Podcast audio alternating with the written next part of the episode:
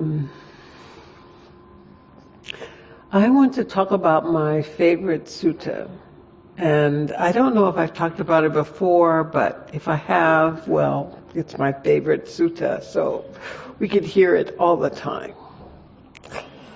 But I like suttas about um, devas because um, devas, to me, are beings that everything's perfect and nothing's wrong. Everything's great. They're supposedly in realms where it's all pleasurable and seem very happy and joy, not like our world.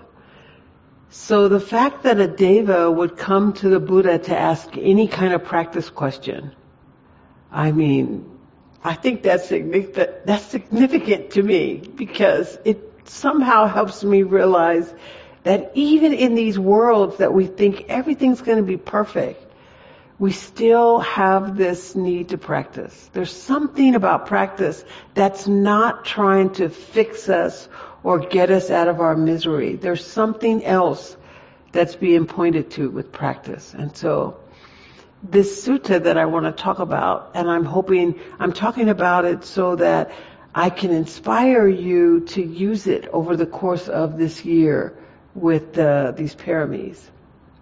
And I thought there's no better way to inspire, uh, to, use, to use a sutta than to talk about it because mostly we don't ever use them. We don't have any connection to them. But I have found that I've read a lot of suttas and uh, I really enjoy them.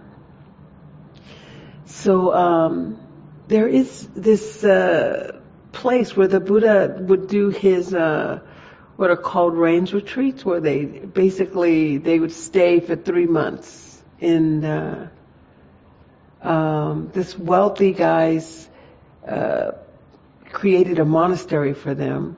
Uh, Buddha and his uh, students. Um, it's called Anathapindika's uh, uh, Anathapindika's uh, monastery. And there's a grove there called Jeta's Grove, and a lot of the Dhamma talks that Buddha gave, he gave here in this Jeta's Grove.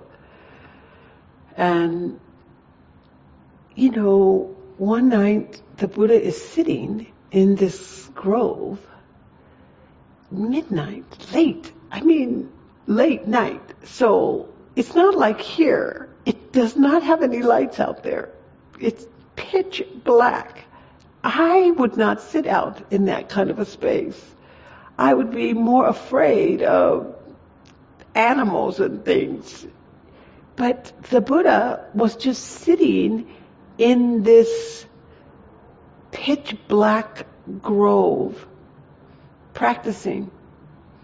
And a deva came and they the commentaries say this deva was a little arrogant because it's supposed to be that if you're a spirit, nobody can see you unless you want them to. And so the brighter you shine, the more you're showing off who you are, kind of energy. So this uh, Deva comes to the Buddha and her radiance radiates and lights up the entire Jeta's Grove. That's how I got everything going for me. She comes to have a practice meeting with the Buddha. When she comes, she asks him this question that's kind of flippant in the way she asks him. Again, it's, I think they say this is, she just, she's a lot like the way I came into practice. I don't know about you guys, but when I first came in, I thought this was going to be some easy thing. I never thought I'd be practicing for 30 years, I assure you. I thought it was just going to be something I'd learn how to do and then move on. And so I can see myself in this Deva going to the Buddha and asking some basic question. And she asked him, how did he cross the floods? Just, just tell me how you cross the floods and I'll go do it. And the floods, in this case, is referring to this, this energy that comes in life. You, we know it. You, you can be swept up in some reactivity without any capacity to stop it or, or, or uh, interrupt it. It just sweeps us away. We can get caught in a view and we can't see anything else except for that view. It's so easy for our minds and our lives to just get swept up, swept away by life. We can be overwhelmed by very common things, but death is a very common thing that will happen to all of us. And yet let someone in our family die. We get caught up in it so overwhelming that almost it's like it shouldn't be like this. But it's very common. Very much should be like this. But we get caught up in the the, the energies of life and have all this difficulty. And even for devas, they can get caught up in the pleasure. They can get caught up in the greed of wanting more and more and more and more. And they have the same difficulties um, when they feel caught up, swept away. Buddha did too. And so she asked him, how did you cross the floods? How did you do that? And I think the arrogance that she has is this idea that he could actually tell her in one little practice meeting. You know, if you've ever gone to a teacher in a practice meeting, they're only like 15 minutes. So it's not like she's going to be sitting with the Buddha all night. So she's assuming he can just tell her something and it'll change her capacity to cross the floods. So the Buddha gave her equally a flippant response. And he said, I crossed the floods by not pushing forward, not staying in place. And I think the next question she asked him, she gets there's a deeper wanting to know. Because the next time she asked him, she asked him, but how? But how did you cross the floods without pushing forward and without staying in place? And that question, how, it seems to me it points to when we realize something is a lot more difficult than we thought. And we need to know how to do it. How do I do that? And that's when I think the Buddha kind of realizes that she understands. And I got the sense that even when I first read it the very first time, it's the way I would have asked him, well, how did you do it? And then I kind of got it's, it's a little bit more involved than that. And so he said that he crossed the floods by not pushing forward. Because when he pushed forward, he got entangled. And not staying in place because when he stayed in place, he sank. And so he crossed through the waters of life without pushing forward and without staying in place. And I think the Deva, it's a very short uh, sutta as far as suttas go, but the Deva then understands. It's, it's, it's a short answer, but it's enough. I think even you might feel it's enough. I understand what he's talking about. There is something about pushing through life that we get all entangled and messed up and things get complicated and it just, it just gets worse and worse and more stressful. And there is something about this doing nothing, just staying in place. It's not helpful either. Uh, just living in this kind of denial world, that isn't working either. So somehow she gets this understanding that there's a way to move through the world that doesn't involve pushing and it doesn't mean you have to stay in place. There's something else. But I think she also understood that she was going to have to figure that out. That she has to figure out in any given moment, am I pushing? Am I staying in place? Which one is happening here? This sutta this learning when pushing and when staying in place. To me, this is a fundamental thing you have to learn with the paramis. Because the paramis themselves are just a random list of words. And if we just use them as words, we can get trapped in thinking, you know, generosity is about how much dana do I give or how much do I give away and am I stingy or not? And that's it. And we miss the whole of dana. Because the dana, generosity, is actually pointing to having a reciprocity with the rest of the world.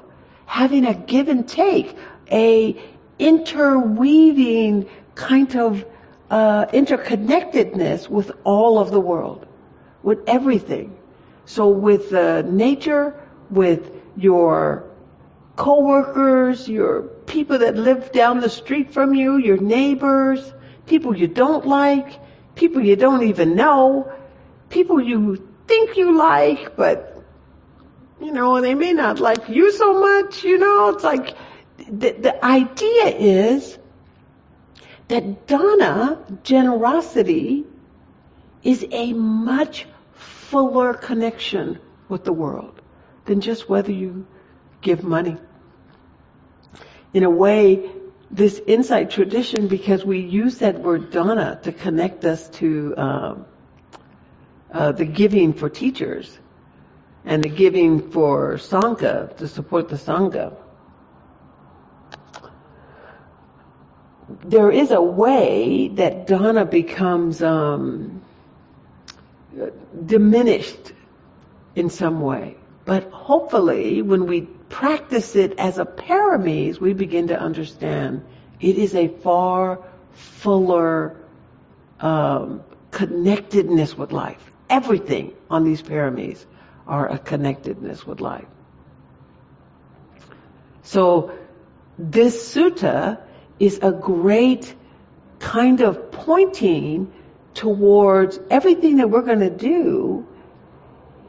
It is really about how we practice ourselves in a given moment. What do we see? Are we willing to look for and begin to understand all of these various qualities?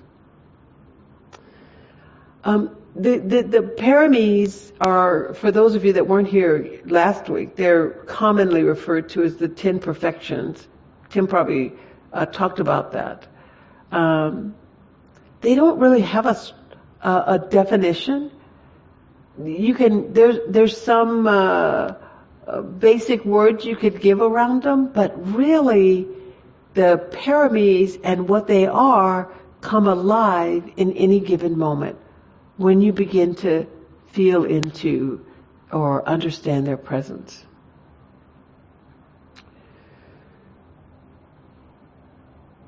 I used to think that the paramis were, you know, some kind of second class. I mean, I was such a striver. I thought jhana concentration was the only really liberating thing. Everything else was the you know, second place for everybody that couldn't get to jhana. Until I, I couldn't get to jhana, and then I reassessed whether or not it was necessary. But I had this belief that the whole of practice was about deep concentration. And unless I could get my mind into a concentrated state, everything else was secondary.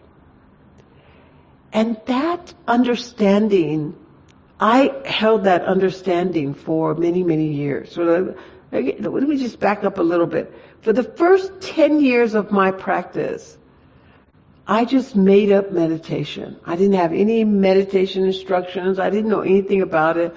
I, I did what I called meditation, which was really to me, I would just find my happy place and sit still. And if I couldn't find it, then I felt like that was, you know, God telling me it's not a good day to meditate, so I wouldn't meditate. But most of the rest of the time, it was finding some still place and, and being quiet, reading Dhamma.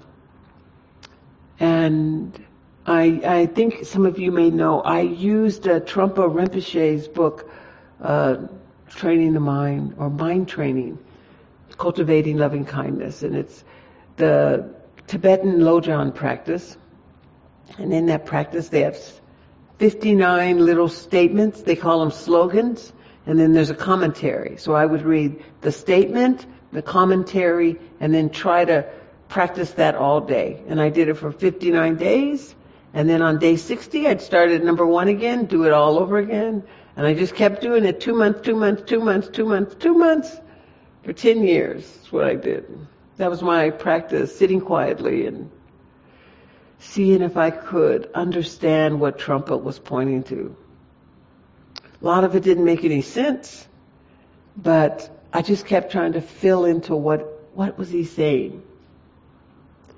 And then I came to Seattle Insight, 2001, did a beginner's class. I'm like, oh, now I see what we're supposed to be doing. And so started practicing more diligently in connection with the instructions and the Satipatthana.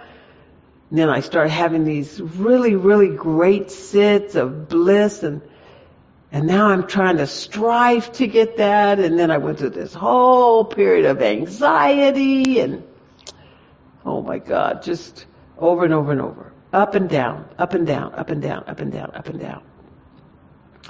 And all of that practice, I thought that those first 10 years were basically throwaway. You know, those were the throwaway years because I didn't really get to practice. I didn't really start practicing until I came to Seattle Insight and I did that beginner's class with Rodney. And I just assumed everything before that didn't mean anything. Because I, I didn't have any structure. I didn't have any real way to practice. I didn't know what I was doing. I was making it up. And then I went to this uh, three month and I was um, practicing and I remember going into my teacher and I said something like, I wonder what my practice would be like if I had started getting serious 10 years earlier. Meaning that those, if, if, if I had not blown those first 10 years. She said, what are you talking about, Tuere? Those years weren't blown. Those were important. I'm like, uh, I didn't even know what I was doing, so they can't be that important. She said, that is the nature of the paramis. I'd never thought about the paramis like this. But she said the paramis are words and ideas that are so simple for any human being to grasp that you'd be willing to consider and practice and figure out, is this present? Is truthfulness present? Is patience present?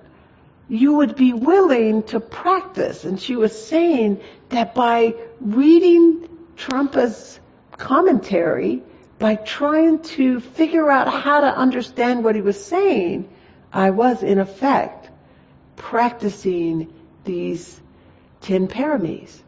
And that those practices I did, all of that inquiry, all that questioning, all that trying to understand, that willingness to sit and be with the experience, all of that is what uh, set my mind in motion to be able to have deep practice.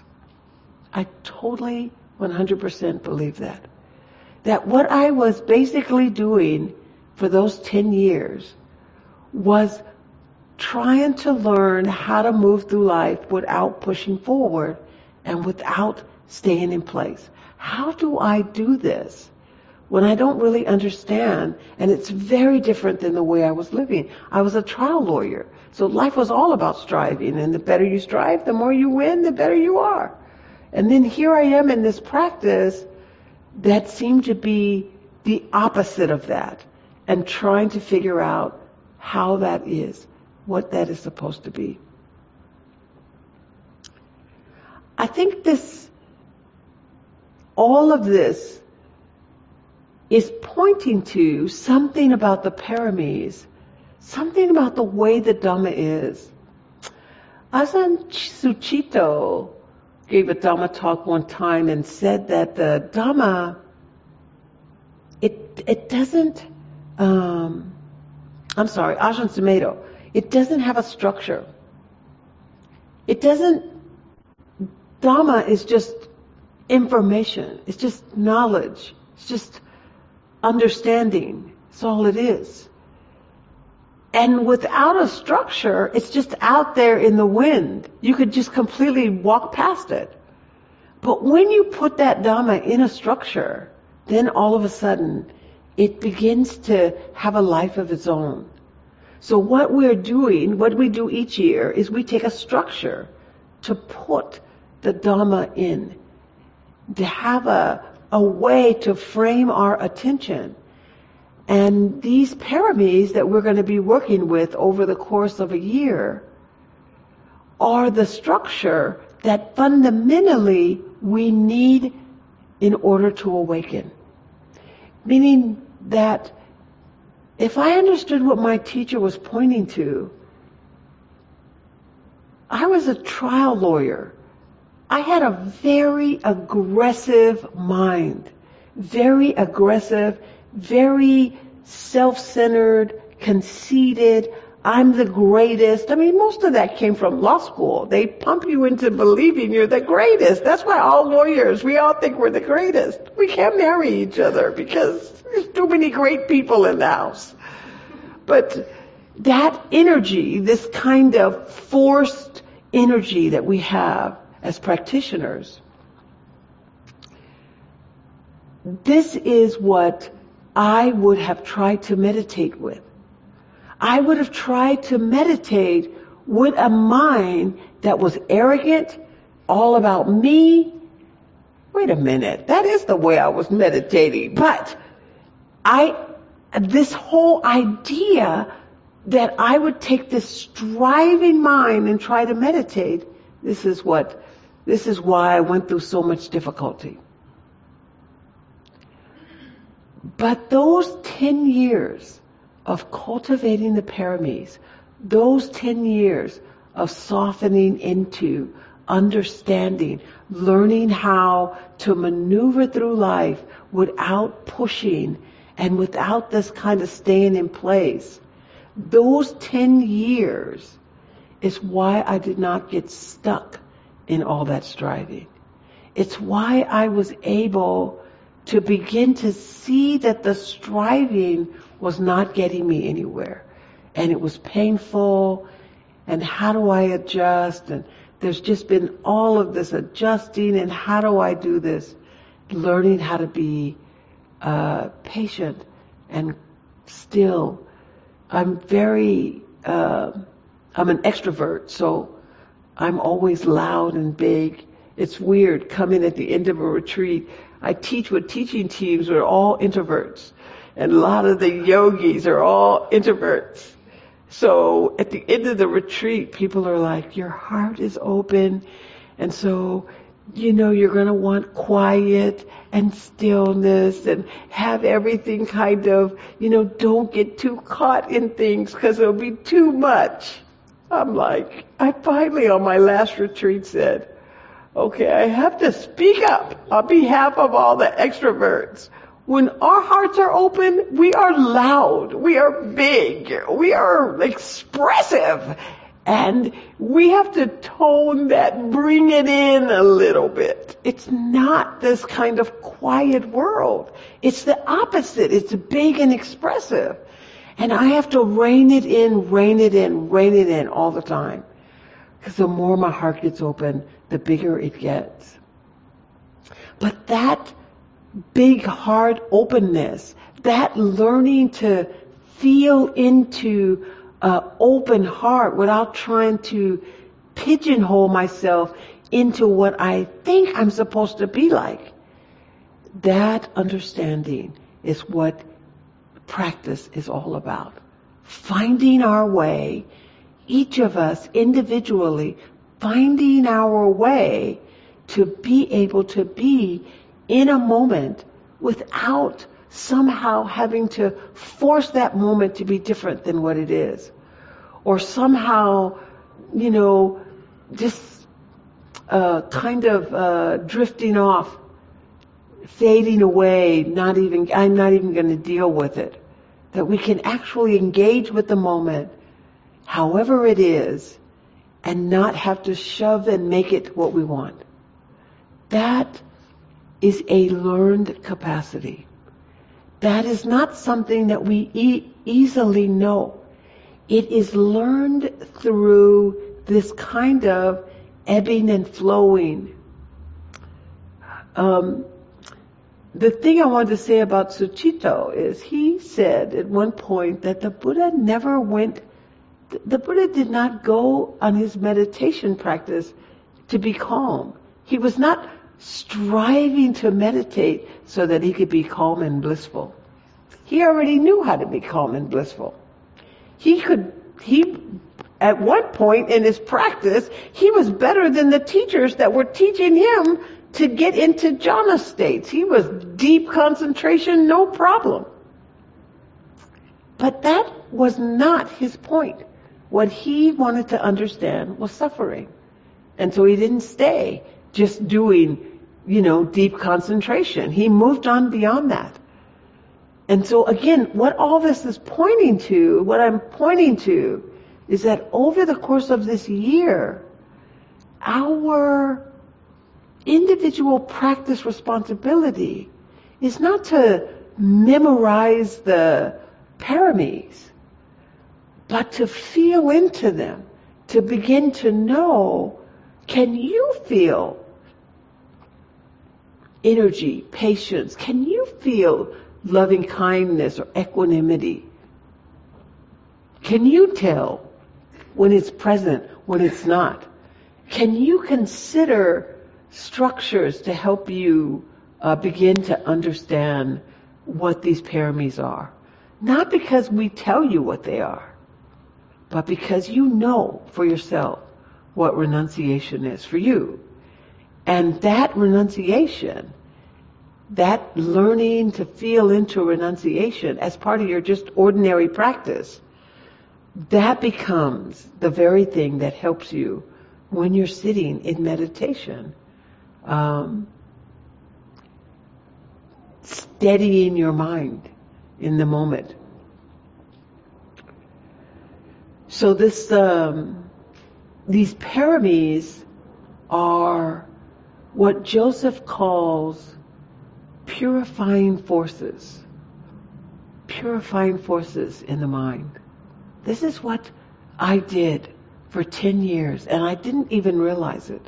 But for 10 years, I practiced, figured out, wallowed around, how do I do what these 60 or 59 slogans were saying?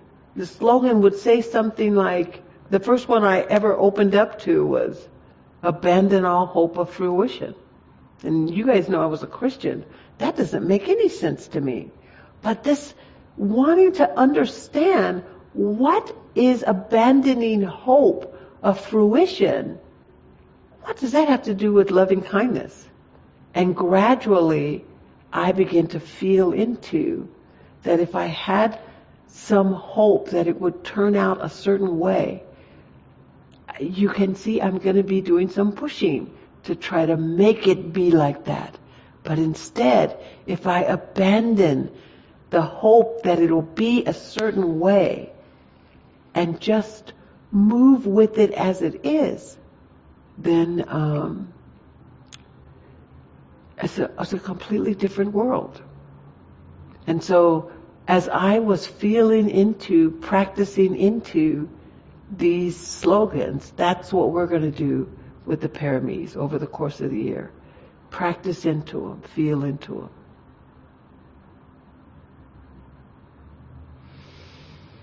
So one more piece about them, uh, the paramis here.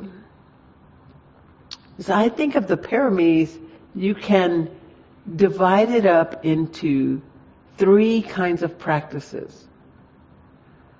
One kind of practice is studying, studying, studying. There's a Pali word called uh, pariyatti. Pariyatti, there are monks that are called pariyatti monks. And a pariyatti monk is a monk that basically, or nun, that just studies. That's what they do. They don't really meditate. They study, study, study, study, study. They know the suttas, they know the Pali Canon, they know the Dhamma in and out. They're probably the ones that did the um, Abhidhamma. Have you ever seen the Abhidhamma? It's like, it, I mean, they, I think they use the the point eight font, and it's like little bitty tiny words, They're just massive. It's this Pariyatti um, practitioners and they, they, they study, study, study, study, study. And in their studying, that wisdom is what supports them.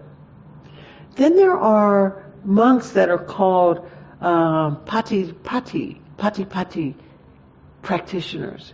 They are meditators. They practice all the time. They do very little study, and they mostly just do um, practice. And they meditate, meditate, meditate, meditate, meditate patipati uh, practitioners. And then there are there is this word in Pali called Paliwedi. Paliwedi. Patiwedi. That's that's this word realization. And this Patiyati and Patipati and this Patiwedi, these three words, they are used again and again and again and again in the Dhamma. And the way they're used is that all practitioners should study a subject and then practice with it and then get a realization that you begin to understand. So with each one of these paramis, you want to study it, so you come to Dhamma talks, you listen, you read up if you want to. Uh, there's a book that we're recommending that you get called, uh, by Ajahn Sucitto, which is the best book on the paramis ever.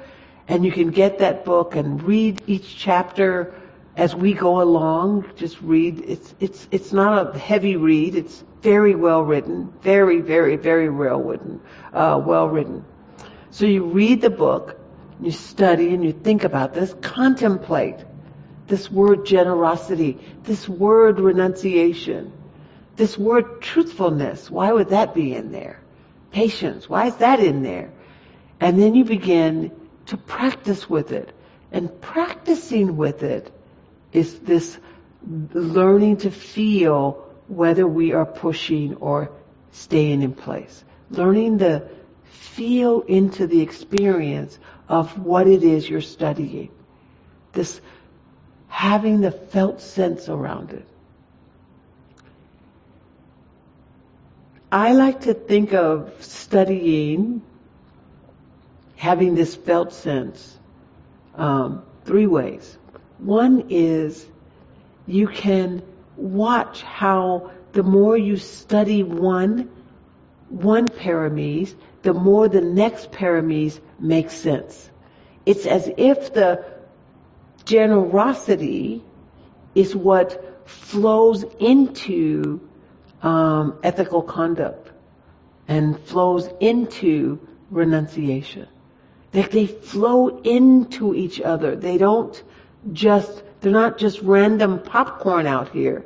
They actually strengthen and support the understanding of the other. So once you begin to get an understanding of one, it will be the ground for you to have the understanding of the next one.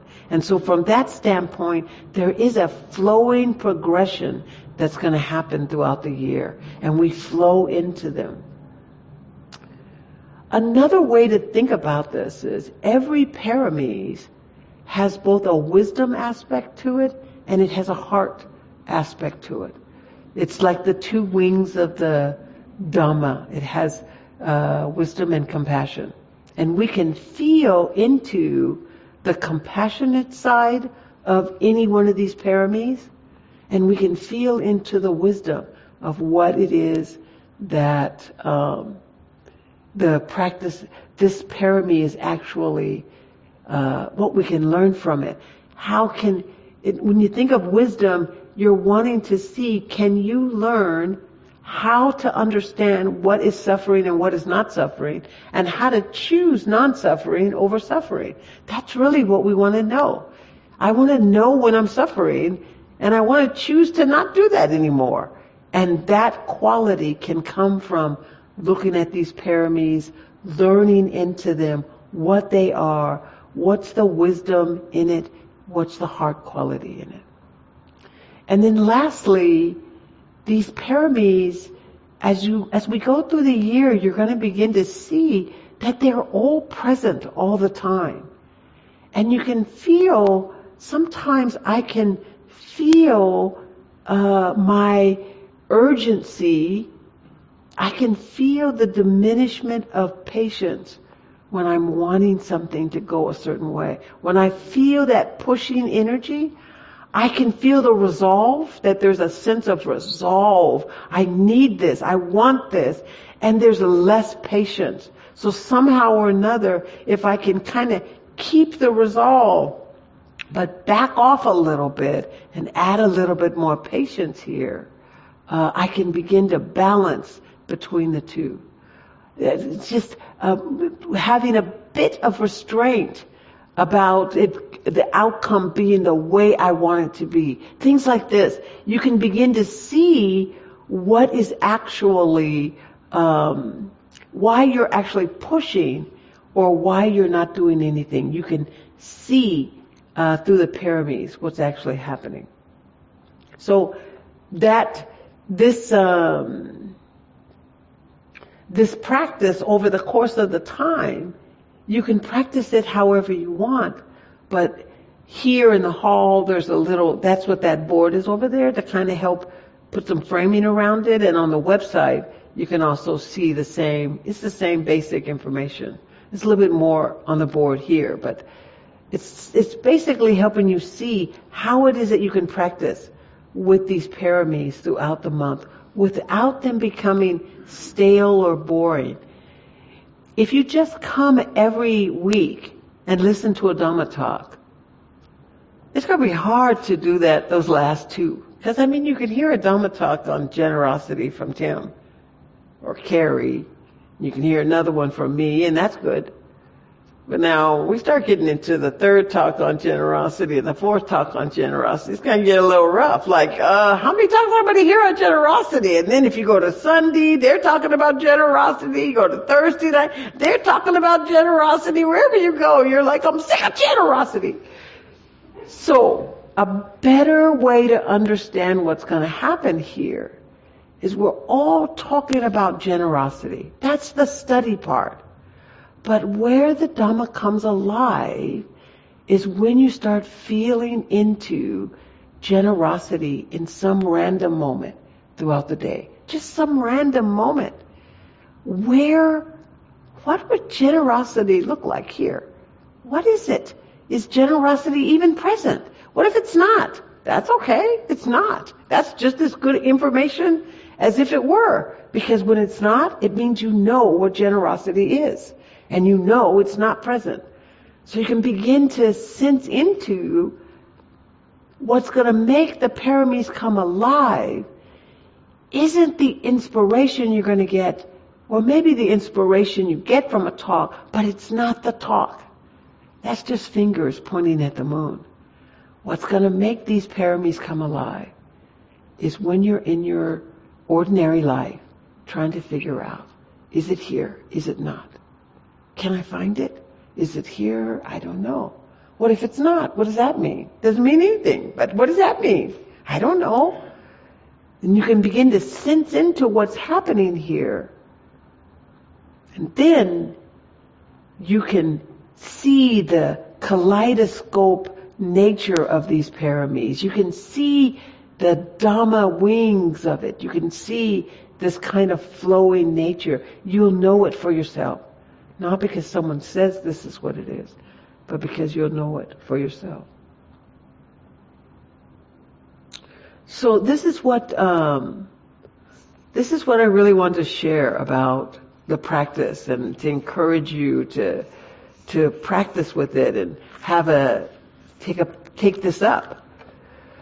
Um, the Buddha, I want to leave you with this one last thing that the Buddha said.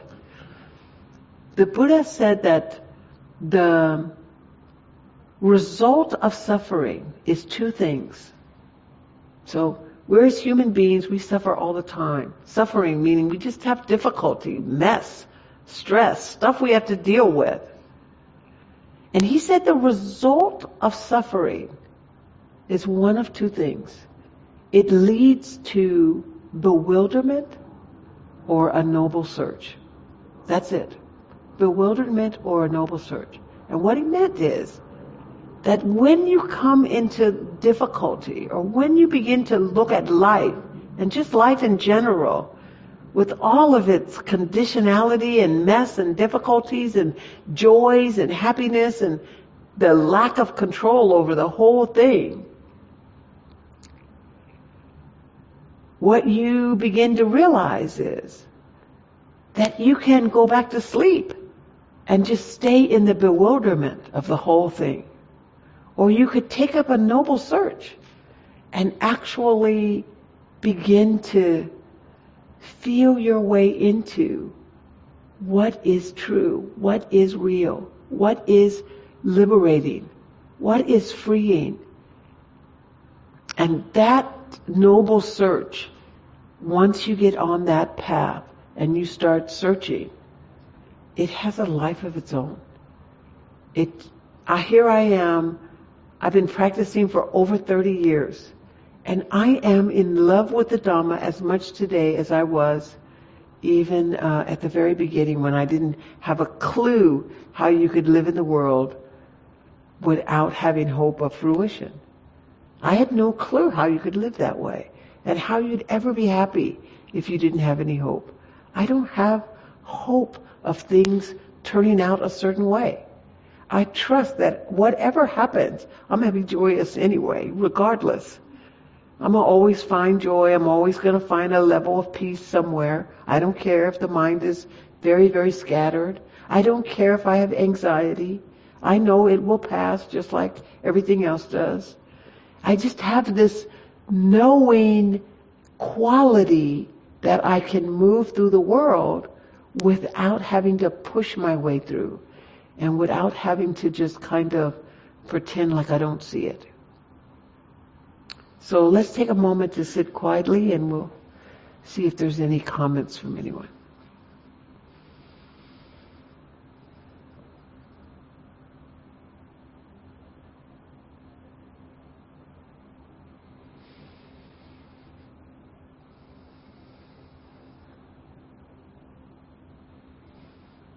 Okay, thank you for your kind attention here. Let's see if we have any um, comments or if anybody has any questions, we can delve a little deeper here.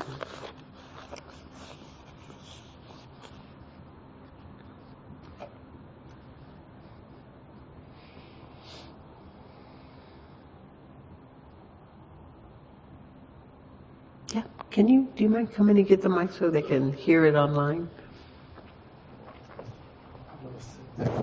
Yes, okay. Too much.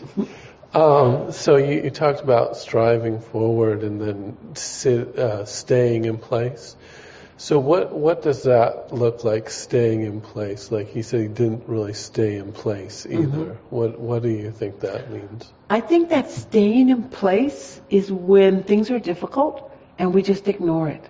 We don't want to deal with it. We don't know what to do, so we don't do anything. We just kind of, um, you know, I just watch TV, don't do anything, or I, um, um, we kind of, um, we know another staying in place would be, we know something's not right, something in the way I'm acting isn't quite right, but we, you know, this is the way I am. So, you know, deal with it. That's the way I was with the boys, you know, like, I'm the dictator. It's not a democracy. I'm the dictator.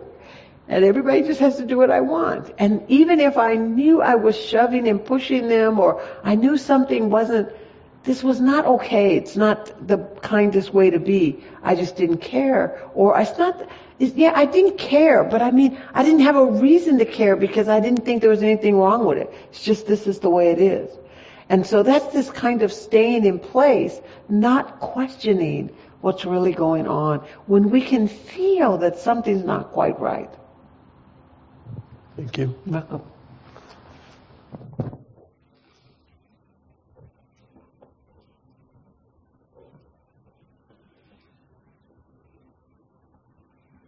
Oh, come on. Yeah. Come on up.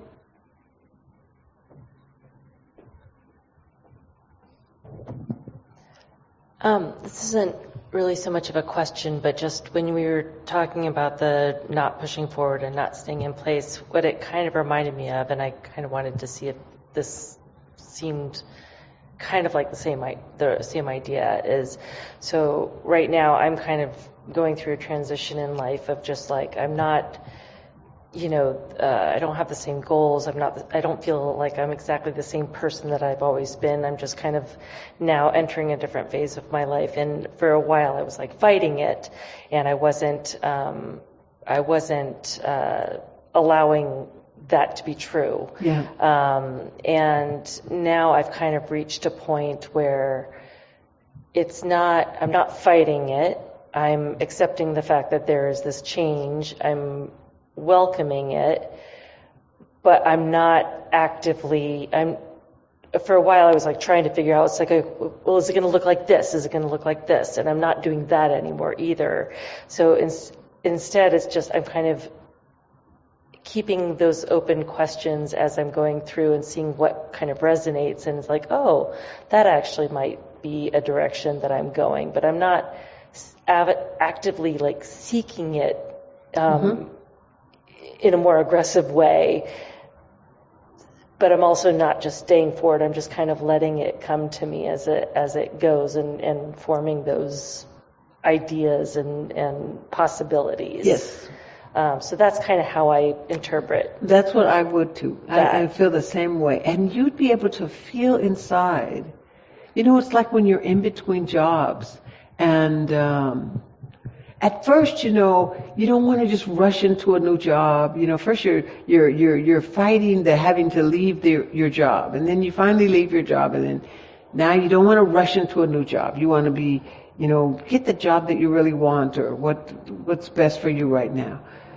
And then there's a moment when you're not even looking for a job. You know, you, you're, you're, the, un, the unemployment is steady. It's okay. We got the money. And there's a moment when we're just kind of like, we, we, we're not even considering working. And that is, that felt sense is when we, we have to feel into when we are, uh, hiding and, and, and when we are fighting. So that's what it sounds like. This kind of open question. Yeah. It's okay. You're still inquiring, considering. All of that is, is this active listening, this active feeling into what's happening. And when you just start finding that every day you do nothing, do nothing, do nothing, do nothing, you don't have any more interest, no active, no nothing, then you might be leaning over into the staying in place. Do you see? Yeah, no, this this makes much more sense to me. Yeah. Yeah, thank you. Yeah, you're welcome.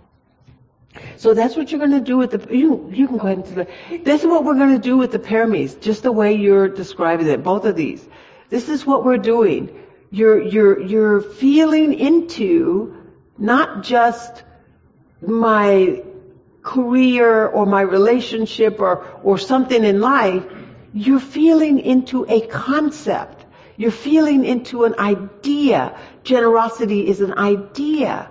And it, it's supported by actions. So you're feeling into the idea of generosity or the idea of patience and seeing how that quality shows up in any given moment. And as time goes on, it has a purifying effect on our um, on our, our minds and we become less and less and less pushy, uh, less and less and less uh, kind of uh, uh, lackadaisical, and we become more and more and more uh, involved, interested, inspired, and connected.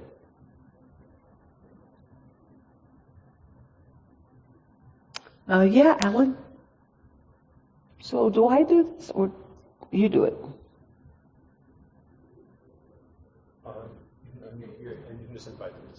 Oh, go ahead and speak, Alan.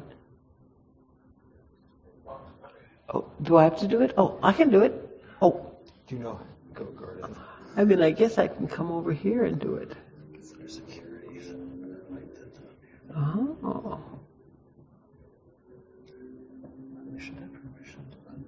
Oh, I think it's over here in the board.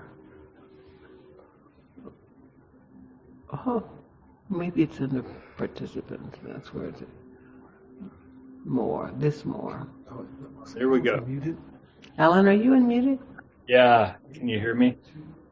Okay, there it is. I think we've unmuted everybody. Oh, here it is. All right, there. Now you can unmute yourself. Go ahead, Alan. Perfect. Thanks. Great. Yeah, um, just a, a comment. Thanks for this talk. Um, prior to your talk, I was a bit resistive or felt resistance when it was the paramis here, and it's like, oh, the pyramids. I know. I know. is very um just kind of you know being with what is and it's like uh if it's something's not there it just feels conceptual and it feels like you know if i'm just like putting thoughts to say okay this moment isn't like this so this moment is bad because generosity isn't here. That that was the resistive feeling of it and i um I really appreciated how you brought in the, you know, not pushing forward but not staying still because it just pulled it into the how those paramis are, you know, can can be um, can be with what is here because if they're not here, it's like not a oh I have to make them here, pretend that they're here, or even like use some you know, cognitive ability to try to make them here, but it's just, oh, I know they're not here. I know generosity is not present. Oh, okay, you know. Um, so yeah, I'm I'm I'm much more interested in the topic this year. That that resistance seemed to have, you know, diminished uh, with this talk. Yeah. What you're pointing to is, um, so this is the problem with the paramis, period. It's, it's, it's the problem I had with them. It's this idea that this is the second class kind of, this is a heart practice. It's all mushy. It's like, doesn't, it's, it's not really the real stuff. That's concentration. That's the big stuff. That's what we should be working on. Not this heart opening, kumbaya, love everybody. But in truth, what you're pointing to is that the paramis are the difficult practice because mostly we are not in those states of grace. We are not in the perfected states of these paramis. We are usually in the discomfort of the absence or diminished uh, capacity of those paramis. So what we're trying to do is not, like you say, we're not trying to make generosity come. You don't need generosity to come. Whether it's present or not is the same in Dhamma. It's the same understanding if generosity is not present that you have if generosity is present. It's, it's in the knowing of generosity, what generosity is. And if it's not present and you know it's not present, then you're beginning to know what it is. And that knowing what it is is what you're trying to do. You're trying to have the realization of what is generosity. And the more you know what it is, the more you will be able to just uh, find it and connect to it when you need to. So this, uh, it makes sense, this kind of, uh, there might be others that feel that kind of dread around the heart qualities and we hate talking about them. And I hate talking about them too, so I feel the same. But I, I, I just love talking about the act of finding them, the act of feeling into it. That's what makes Dharma come alive.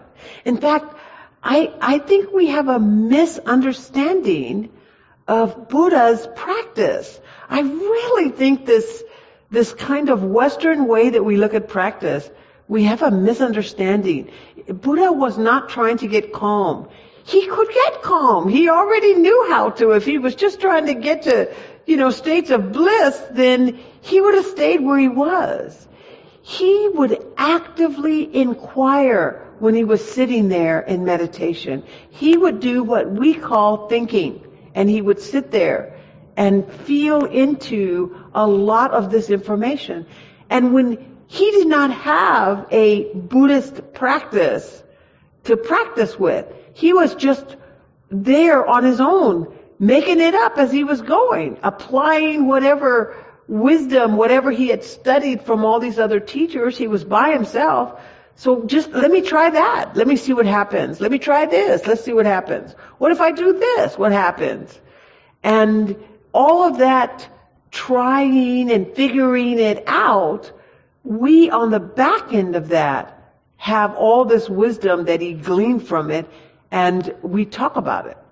But when he was practicing, he was not just sitting there in uh, emptiness and bliss. He was, he may have been in emptiness, but he was inquiring, using his thinking mind to understand the nature of all kinds of phenomena. So what we're doing as practitioners, there is some peace to sitting still and being quiet. But I used to tell myself if I'm going to sit here and think for 45 minutes, I might as well think about something Dhamma. So I would always find some Dhamma to, to, to contemplate. And if I were going to think, I'm going to sit and think about what does generosity actually mean to me? What, what problems do I have with it? How does it feel when I'm generous? Well, how does it feel if I'm not generous? And just say the word generosity. What is that? Learn the Pali word dana. What does dana and generosity, how do those two words come together? And I would sit there and practice in this way when the mind was all scattered and beat about, rather than fighting with the mind to make it stop being scattered. I would just give it something to think about. And this kind of feeling your way into understanding Dhamma is actually the truth of the practice, more so than can you be still.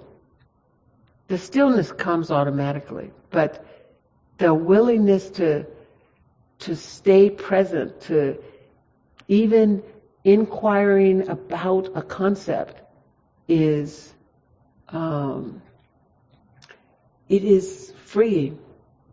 It's just as freeing as finding yourself with the breath. So if you find yourself feeling this kind of resistance around it, I think you let that resistance just be there and see if there's something that can generate some interest with you. You could, let's say you showed up and the talk has started and you're like, oh, not generosity a third time! I can't do it anymore! then just sit there and close your eyes and watch what happens to the body as you hear this talk. Watch the ebbing and flowing of what happens to the body. Because that ebbing and flowing about what's being said, that is as important as whether or not you're generous. In fact, that's probably more important. Your realization as to how words impact you is far more important. Do you see? Okay, good. Mm-hmm. Thank you, Tuere. You're welcome. Well, we better stop. I think we have uh, some announcements, and I want to make sure we get out on time.